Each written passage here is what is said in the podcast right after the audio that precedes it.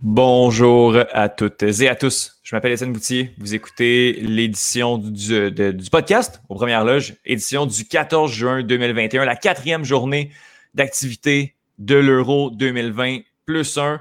On a eu des bons matchs, on a eu des relatives surprises et des matchs intéressants, même dans ceux qui n'ont pas eu de but. Avec moi pour débriefer cette journée, Thomas Lafont, comme à l'habitude. Bonjour Thomas. Salut, ça va bien? Ça va bien toi? Bien joué. Oui. On l'a eu.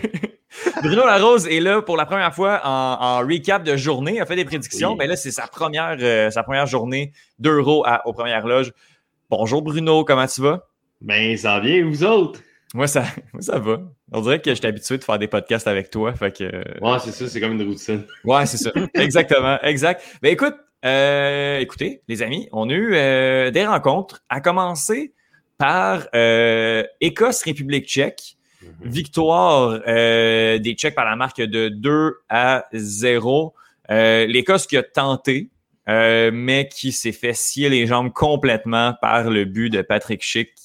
Son deuxième du match, qui doit être un des buts du tournoi. Un 40 mètres complètement fou en contre-attaque. Le gardien écossais, qui était beaucoup trop avancé, a fait ce qu'il pouvait pour revenir, mais Marshall n'a pas été capable d'arrêter le ballon. But complètement fou. Thomas, en premier lieu, qu'est-ce que tu as pensé de cette rencontre? Ben, honnêtement, on ne peut pas dire que les Écossais n'ont pas essayé. Vraiment, ils ont manqué beaucoup de chance, surtout en deuxième demi, mais c'est ça. Disons que le deuxième but de Schick, comme tu dis, ça leur a scié les jambes. Totalement, il était plus dans le match. Tu le voyais. Belle performance du quartier tchèque dont je parlais plus de nom, malheureusement. Vaclík, exactement. Et ben c'est ça. Les Tchèques ont un peu joué de chance en marquant tout juste avant la demi, ce qui a coupé un peu le momentum des Écossais qui contrôlaient bien le ballon en première demi. Puis je pense 7 minutes en deuxième demi, un deuxième but qui a vraiment tué les Écossais. C'est arrivé relativement rapidement, mais pour vrai, je voulais pas être dans le culotte de la République tchèque pendant les 7 premières minutes de la demi, parce que l'Écosse, menée par ton boy Bruno, Andy Robertson, qui est en train de bombarder du centre, en fait, l'axe, la barre de réparation tchèque. Bruno, qu'est-ce que tu as pensé de cette rencontre? Premièrement, du côté de l'Écosse, pour les prochains matchs, il faut faire commencer Che Adams. Je pense que dès son arrivée en deuxième mi-temps, ça a été, dans le fond, le changement a été fait à la mi-temps. Là. Dès son arrivée, on a vu un impact. Andy Robertson qui a essayé beaucoup de centres. Puis tu sais, il y a eu des occasions, là, il y a eu une grosse arrêt là, du gardien, justement. Le gardien des Tchèques a été excellent, honnêtement, dans ce match-là. Si on regarde simplement la physionomie du match, pour moi, ça aurait dû être un match nul. Les Tchèques ont été ultra opportunistes. Donc, ils méritent clairement la victoire par leur opportunisme, je dirais. Mais l'Écosse n'a jamais arrêté. On n'a pas baissé les bras. On a tout essayé pour marquer. Malheureusement, ça n'a pas fonctionné. Il y a peut-être un petit manque de talent aussi là, en attaque et au milieu du côté de l'Écosse. Mais ça, c'est quelque chose qu'on s'attendait. Mais c'est des gars qui vont travailler, qui ne vont jamais arrêter. Malheureusement, les Tchèques ont été, comme je disais, ultra opportuniste. Puis du côté de l'Écosse, on ne l'a pas été, mais vraiment pas du tout. Donc, voilà. Tu sais, qu'est-ce que tu veux faire? Amené, notamment qu'il y a eu un match assez difficile. Ben, et a été présent physiquement dans la rencontre. On l'a vu énormément, mais bon, balle au pied, c'est pas un créateur non plus. Il joue un rôle un petit peu plus important parce que, bon, en termes de talent, il ressort beaucoup, mais tu sais, c'est un milieu défensif, voire numéro 8, là. Mais moi, ce que je me demandais, là, tu parlais de faire restarter Che à la prochaine game, mais Tierney, est-ce qu'il est blessé? Oui, il s'est blessé juste avant la rencontre. En fait, on a appris juste avant la rencontre qu'il ne pourrait pas jouer parce que c'est un no-brainer, ça, Tierney, de l'autre côté, aurait dû... Que je voyais, je comprenais pas pourquoi il ne jouait pas. Oui. Parce que là, t'as pas juste à gauche qu'il y a des centres de qualité, t'en as à droite aussi qui arrivent. Ouais, non, c'est ça. Ça a un impact aussi, je pense, dans le match, définitivement. Exact, parce que En tout cas, moi, personnellement, je trouve qu'il y a beaucoup de gens qui dorment sur cette équipe-là de l'Écosse. Tu sais, juste le milieu de terrain, Stuart Armstrong, John McGinn, Scott McTominay, ben ça, c'est du calibre Premier League. Tu sais, c'est tous des gars qui jouent en Premier League. John McGinn qui a une bonne saison avec Aston Villa. McTominay, il se passe de présentation. Stuart, ça s'est calmé. Armstrong, ça s'est calmé un peu avec Southampton. Mais tu sais, c'est des joueurs de qualité. Mais qu'est-ce que tu peux faire quand tu touches à tellement de ballons puis dès que Schick met la patte dessus... il t'en pote une qui n'a pas de sens. Tu sais, je veux dire, c'est tellement frustrant de se faire avoir en contre-attaque comme ça, puis de cette manière-là, t'as beau faire tout ce que tu veux, du moment où tu touches le ballon, l'autre équipe va toucher le ballon, des occasions comme ça peuvent arriver. Tu sais, je pense que ça a joué dans la tête des Écossais, puis malheureusement, je ne m'attendais plus à grand-chose après le 2-0, puis je pense que ça scie les jambes carrément. Ouais. Deuxième match, la Pologne contre la Slovaquie. La Pologne contre la Slovaquie. Défaite. Je vous dirais surprise, pour ma part, des Polonais. Victoire de la Slovaquie par la marque de 2-1. Les buteurs, c'est un contre son camp de Séchenou à la 18e minute.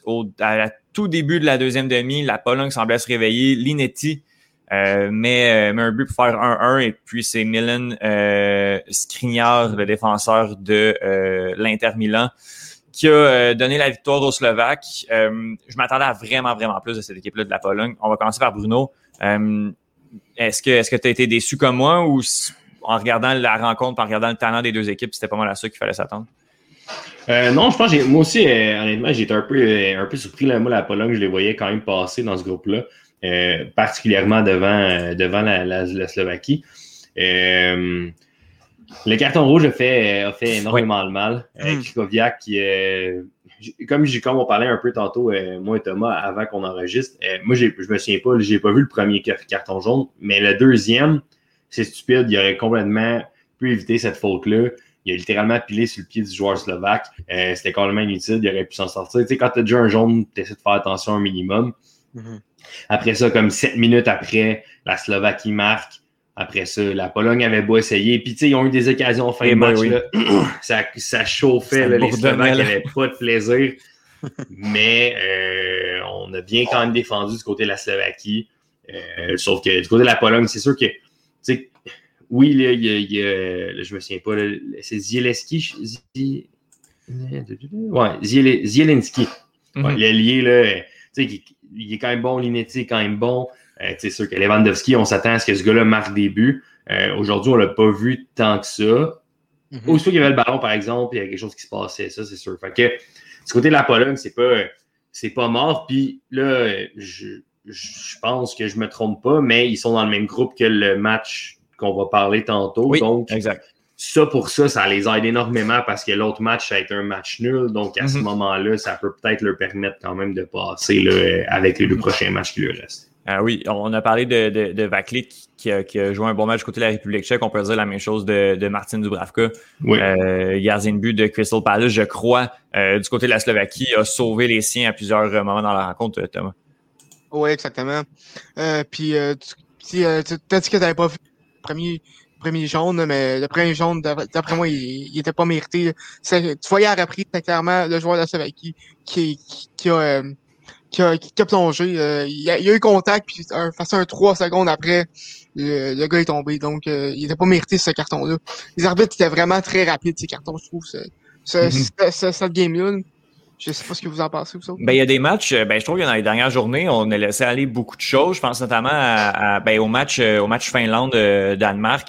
Bien évidemment, avant qu'arrive ce qui est arrivé, mais tu l'as dit, Thomas, tantôt au retour en force, il y avait beaucoup d'accrochages, beaucoup de plaqués, beaucoup de contacts entre les joueurs. On a laissé aller beaucoup. Ça n'a pas été la cause de ce qui est arrivé à Eriksson. C'était pas sur un contact, mais ça jouait énormément, assez fort dans les dernières rencontres. Puis je pense que là, les arbitres ont peut-être décidé là, qu'il fallait peut-être sortir les cartons.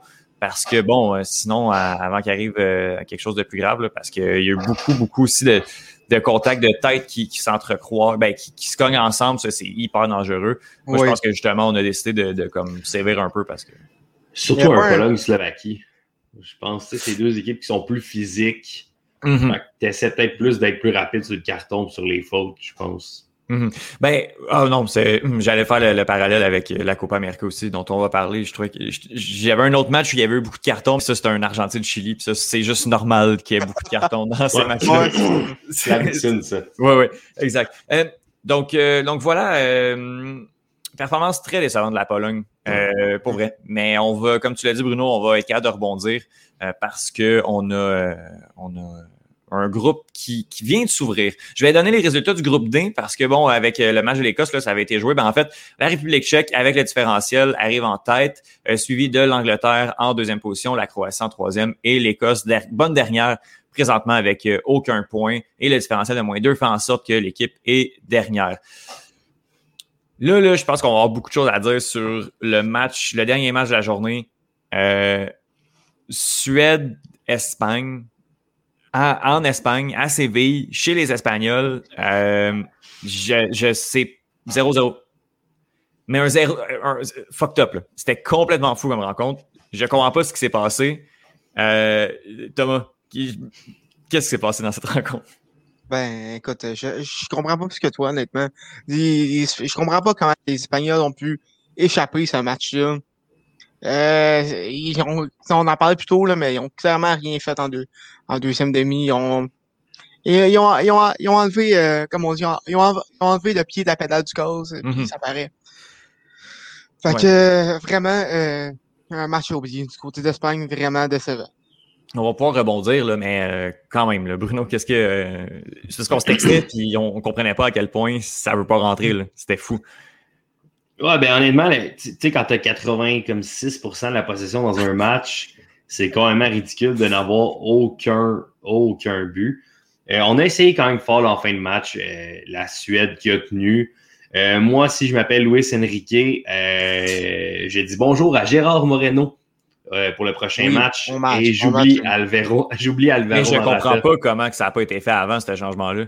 Non, mais c'est ça, exactement. Mais, tu sais, quand j'écoutais le match, il disait beaucoup que, tu sais, c'était selon la forme du moment avec Luis Enrique, puis blablabla. Mais j'étais comme, yo, Moreno, là, s'il est en forme en ce moment, s'il y en a un qui est en forme en Espagne en ce moment, ben, c'est lui, là.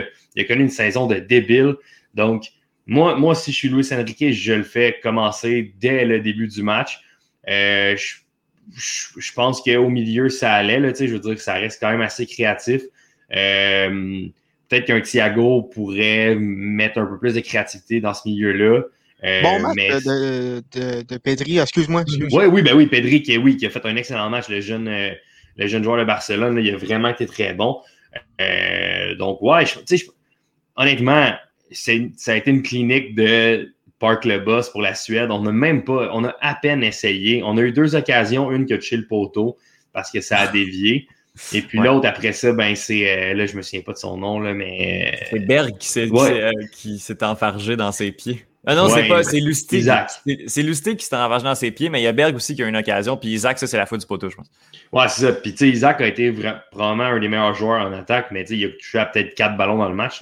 Donc, c'est pas terrible. Puis moi, ce que je voyais dans ce match-là, j'avais l'impression de regarder un match entre Liverpool et Brighton. Liverpool qui a 99% de la possession, mais qui est incapable de marquer un but. C'était vraiment l'impression que j'avais, là. Ben, tu sais, le Liverpool du janvier à mars, maintenant. C'est la période où c'était le fun de jouer à Anfield. Dans la période où il n'y avait rien qui se passait, j'avais l'impression que c'est ça que je regardais. Puis, honnêtement, j'étais dégoûté. Ça me rappelait des mauvais souvenirs. Puis là, j'étais pas bien. Mais pour vrai, là, j'ai déjà vu. Tu es un fan de Liverpool, Bruno? Ouais. Mais pour vrai, là, j'ai déjà vu des blowouts où l'équipe qui a perdu 7-1 s'est mieux débrouillée que la Suède, surtout en première demi. C'était hallucinant. Je pense jamais avoir vu une équipe aussi. Je pense que c'était genre 50 ou 60 passes complétées en première demi, là. C'était inconcevable. C'était ridicule. C'était hallucinant. J'ai jamais. Moi, je suis pas distance de la première demi, là. Mais dans tout le match, on parle de 103 passes complétées du côté de la Suède, 25% de possession. Du côté d'Espagne, 852 passes, 75% de possession. Puis toi, ta version, tu as 75-25. Moi, si je regarde sur The Score, j'ai du 85-15. Je sais pas exactement ce qui passe sur quoi, mais c'est hallucinant, c'est fou raide. Moi, j'ai l'euro. OK, bon, tu dois avoir un petit peu plus officiel que moi, là, mais j'ai suivi l'impact pendant la CONCACAF 2015, là. Puis j'ai rarement vu une équipe se faire dominer autant que la Suède. C'était complètement décousu. Puis ben moi, ce que je pense qui est arrivé, c'est que ben l'Espagne a tellement eu l'occasion en première demi qu'on s'est dit on va juste lever le pied, on va pas paniquer, puis on va faire un but ou deux, ça va arriver, puis tout. Puis même si la Suède n'a pas touché à plus de ballons en deuxième demi, je l'ai trouvé un petit peu plus joueuse, un petit peu plus organisée. Je reconnaissais un peu la Suède de 2018, un petit peu, à petite échelle. On aurait pu le mettre, ce but-là. Là. On aurait clairement pu le mettre. Puis si on a réussi à annihiler l'Espagne comme ça, ben je pense qu'on peut faire la même chose contre la Pologne puis la Slovaquie. Là. C'était vraiment fou. C'était vraiment fou. Puis tu sais, dans un match où une équipe a 75% de la possession, disons, puis qu'on peut même pas dire que le gardien adverse a eu un gros impact, je pense que c'est un problème. Oui, faut dire que tu parles de Olsen. Oui, Olsen, il a 5 arrêts dans le match, mais... Il a dû faire des belles parades, mais... Ouais, un gros arrêt à la fin là, sur Moreno, là, ouais. Un bel arrêt réflexe. Mais mis à part ça, c'était pas des arrêts. Il y en aurait que j'aurais fait. Les occasions les plus franches sont venues de la Suède. Oui, définitivement. Moi, puis c'était ça qui rendait ce match complètement fou. Je n'étais vraiment pas convaincu de cette équipe-là de Suède. J'étais encore moins convaincu en première demi. Puis quand j'ai vu comment on réussissait à relativement s'organiser en deuxième demi, je me suis dit qu'il y a peut-être quelque chose avec cette équipe-là de la Suède à suivre. On n'ira pas... Je vais continuer un peu sur ce match-là pendant mon flop, donc je vais arrêter ici. Je vais donner les résultats. En fait, le groupe E, on a Slovaquie en première position, plus ça joue, en fait, première position avec 3 points. À égalité au deuxième rang, l'Espagne et la Suède, deuxième, troisième rang, et la Pologne est derrière, mais on n'a pas eu énormément de matchs nuls. On a eu dans le groupe 1... les Pays de Galles et la Suisse, mais sinon, il n'y a pas eu d'autres matchs nuls, donc ça rend ce groupe E-là encore très ouvert. Votre top, Thomas, on commence par toi, ton top de la journée. Moi, je suis avec Schick, le marqueur pour la République tchèque. On a dit but de Sournois, très bon match, 2 buts, écoute, il n'y a pas grand-chose à dire. Bruno? Moi, je vais y aller aussi avec la République tchèque, mais je vais aller avec le gardien Vaclík, qui a été, à mon sens, à moi, la raison du pourquoi ça s'est fini comme ça. Moi, je vais y aller avec le gardien slovaque. Je vais aller avec Dubravka. A sauvé son équipe à plusieurs reprises. C'est pas un grand gardien du côté de la Premier League, mais à certains moments, a réussi à être calme également, puis à contrôler son match comme gardien de but, a très bien fait. Puis également, Skriniar a mis le but et a su aussi calmer Robert Lewandowski. L'a marqué pendant une bonne partie de la rencontre et je pense que ça a vraiment beaucoup aidé. On va commencer avec Bruno, ton flop. Je vais aller avec Krychowiak pour son deuxième jaune là, qui a carrément cassé les jambes de la Pologne. Thomas? Écoute, moi j'y tente Krychowiak ou l'attaque de l'Espagne, puis les deux, c'est vos flops, fait que, écoute. non, moi, c'est pas l'attaque, moi, c'est autre chose. Moi, c'est autre chose. Fait que moi, l'attaque de l'Espagne, écoute, quand t'as le 3/4 de la possession dans une game, puis que tu fais presque 1000 passes, tu devrais au moins en mettre une dedans, là. C'est pas normal. Moi, je vais le donner, puis on l'a effleuré tantôt, je vais le donner à Monsieur Statement. Là. C'est drôle, là, Luis Enrique, là, des fois, tu fais des bold calls, puis t'es phoné, puis genre, tu calls pas Sergio Ramos. Tu sais, que peu importe, je pense que son expérience aurait pu vraiment amener quelque chose, même s'il peut être détesté par beaucoup. Voici le Statement. Tu mets Unai Simon dans les buts au lieu de David De Gea, pas de problème. Mais je veux dire, à un moment donné, c'est juste plus drôle quand tu mets Morata beaucoup trop longtemps sur le terrain. Puis que t'as un Moreno qui est chaud brûlant, qui revient d'une bonne saison, je comprends pas l'argument du camp d'entraînement. Tu sais, bon, j'étais pas là, mais je l'ai vu, Gérard Moreno. On l'a suivi, sa saison, il avait sa place là. Puis il est arrivé beaucoup trop tard, des changements tactiques beaucoup trop tard parce que M. Statement voulait encore faire son show puis décider que genre c'était lui qui menait le bal, qui prenait toutes les décisions. Puis l'Espagne a fait 0-0 contre la Suède.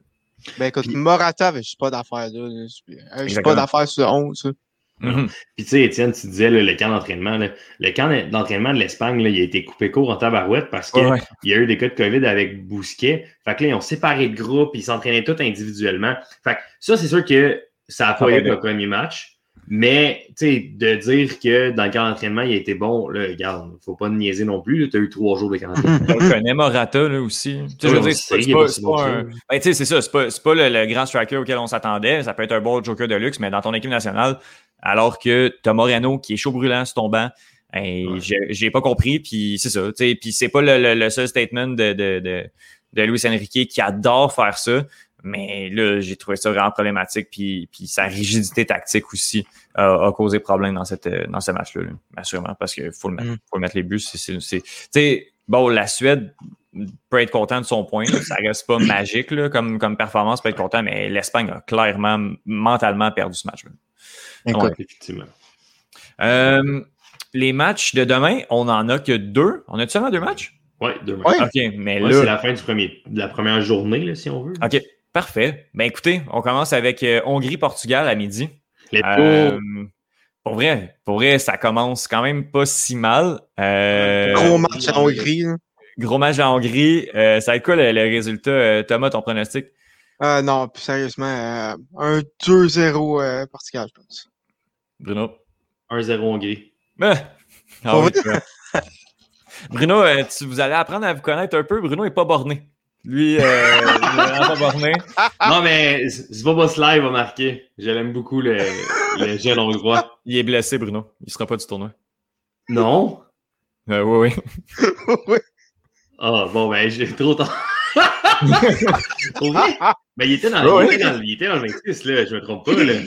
Non. Il était appelé. Non.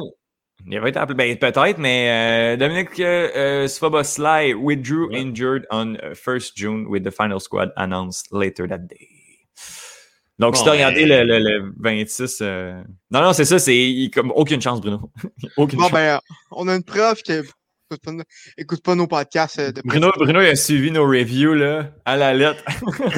Non, mais le gros F, moi, ça m'intéresse pas. OK. Fair enough. Donc, tu maintiens ton 1-0 Hongrie? Non, 0-0 vu que Szoboszlai n'est pas là. OK. Alors, mais moi, j'y vais avec une démonstration du Portugal. Et c'est le moment où il faut que tu cash in pour aller chercher le plus de points différentiels. Fait que je mets un 3-0 au Portugal. 3-0. Ouais, je vais avec ça. Mais la grosse affiche, on se mentira pas, c'est vraiment France-Allemagne qui est le plus gros match de la première journée de la phase de groupe. Bruno, je vais avec ton pronom en premier. Qu'est-ce que tu nous prédis? 3-0 Allemagne. T'avais pas mis France, championne, dans ta prédiction? Ouais, mais dans le fond, c'est ça. Ça leur prend une défaite, ça va les réveiller. Après ça, ils vont démonter tout le monde. Avec 3-0. Ouais. OK. Par chance qu'on met pas de points comme au Trois Lions. Je sais. Mais je pense que c'est pour ça, là, je me lance. C'est pour ça qu'on met tes points. Thomas? Écoute, moi, l'Allemagne m'inspire pas confiance. Je vais être un 3-1 à France. Oh, moi, je vais être 2-1 France. Ouais. Ça va être un bon match. C'est sûr que c'est sûr. Ça va être vraiment très, très, très regardé un peu partout. Puis moins bon que le 0-0 Portugal-Hongrie. Moins bon. Non, moins bon, c'est sûr. Merci beaucoup pour ces prédictions. Alors, avant de terminer cette émission, on va faire une petite page Copa America. Parce que cette compétition d'Amérique du Sud est commencée depuis 2 jours, en fait. Thomas, est-ce que tu veux donner... Est-ce que tu as les résultats sous la main de la compétition? Je pourrais aller chercher, mais vite de même. Le Brésil a remporté son premier match 3-0 face au Venezuela. C'est le deuxième match de la soirée d'hier que j'ai pas eu le temps de regarder. Donc, c'est Colombie 1-0 contre Équateur. Exactement. Et l'Argentine a annulé contre le Chili 1-1 cet après-midi et la Bolivie mène 1-0 contre le Paraguay. Présentement, on est à la 42e minute. Yeah, on va se rappeler le format rapidement. Les 10 équipes d'Amérique du Sud sont séparées en 2 groupes de 5. Donc, on joue 4 matchs contre chacune. Puis après ça, la dernière équipe est éliminée et les 4 autres vont se rendre au quart de finale. Donc, je pense pas qu'il y ait énormément de surprises dans ces phases de poule-là. Avec 4 matchs, on peut clairement... ça serait bien surprenant. Ouais, c'est ça. Je m'attends genre peut-être un Pérou là, qui se fait sortir d'un bord, puis la Bolivie de l'autre, ou Paraguay, puis après ça, on va passer aux choses sérieuses. Quoi qu'Argentine-Chili a été très frustrant cet après-midi. Donc, on va parler de la Copa America, là, faire des petits apartés ici et là pour donner, parce que c'est une compétition qui, au niveau du timing... Ah, pas très... C'est mollo, hein? C'est mollo pas mal. Fait qu'on va essayer de donner un petit peu d'exposure aussi à la compétition. J'imagine qu'ils ne voulaient pas le faire en même temps que la Gold Cup. Ah non, d'un coup que la Gold Cup, ça fait de l'ombre sur la Copa America. Mais tu sais, c'est sur le même continent. Là. Ouais, théoriquement. On aurait dû couvrir aussi la Gold Cup. Ça aurait fait tout est différent. Ça en juillet? C'est direct après, je pense. Ah ouais. Non, c'était pas avant. Il y avait pas comme eu une grosse finale Mexique, États-Unis, genre la semaine passée. Non, ça c'était la Nation League. Ah, fuck, c'est beau. Cette compétition qu'on se contre Chris. Ouais, non, c'est ça. C'est pas yes, bon, ben, je vais. Là, je suis en train de chercher la date. Parlant de Gold Cup, il y a un gros match demain. Le Canada qui pourrait se qualifier, passer au prochain tour s'il bat face à l'Haïti. Ils ont gagné le premier match, là, c'est un match aller-retour, ils ont gagné 1-0.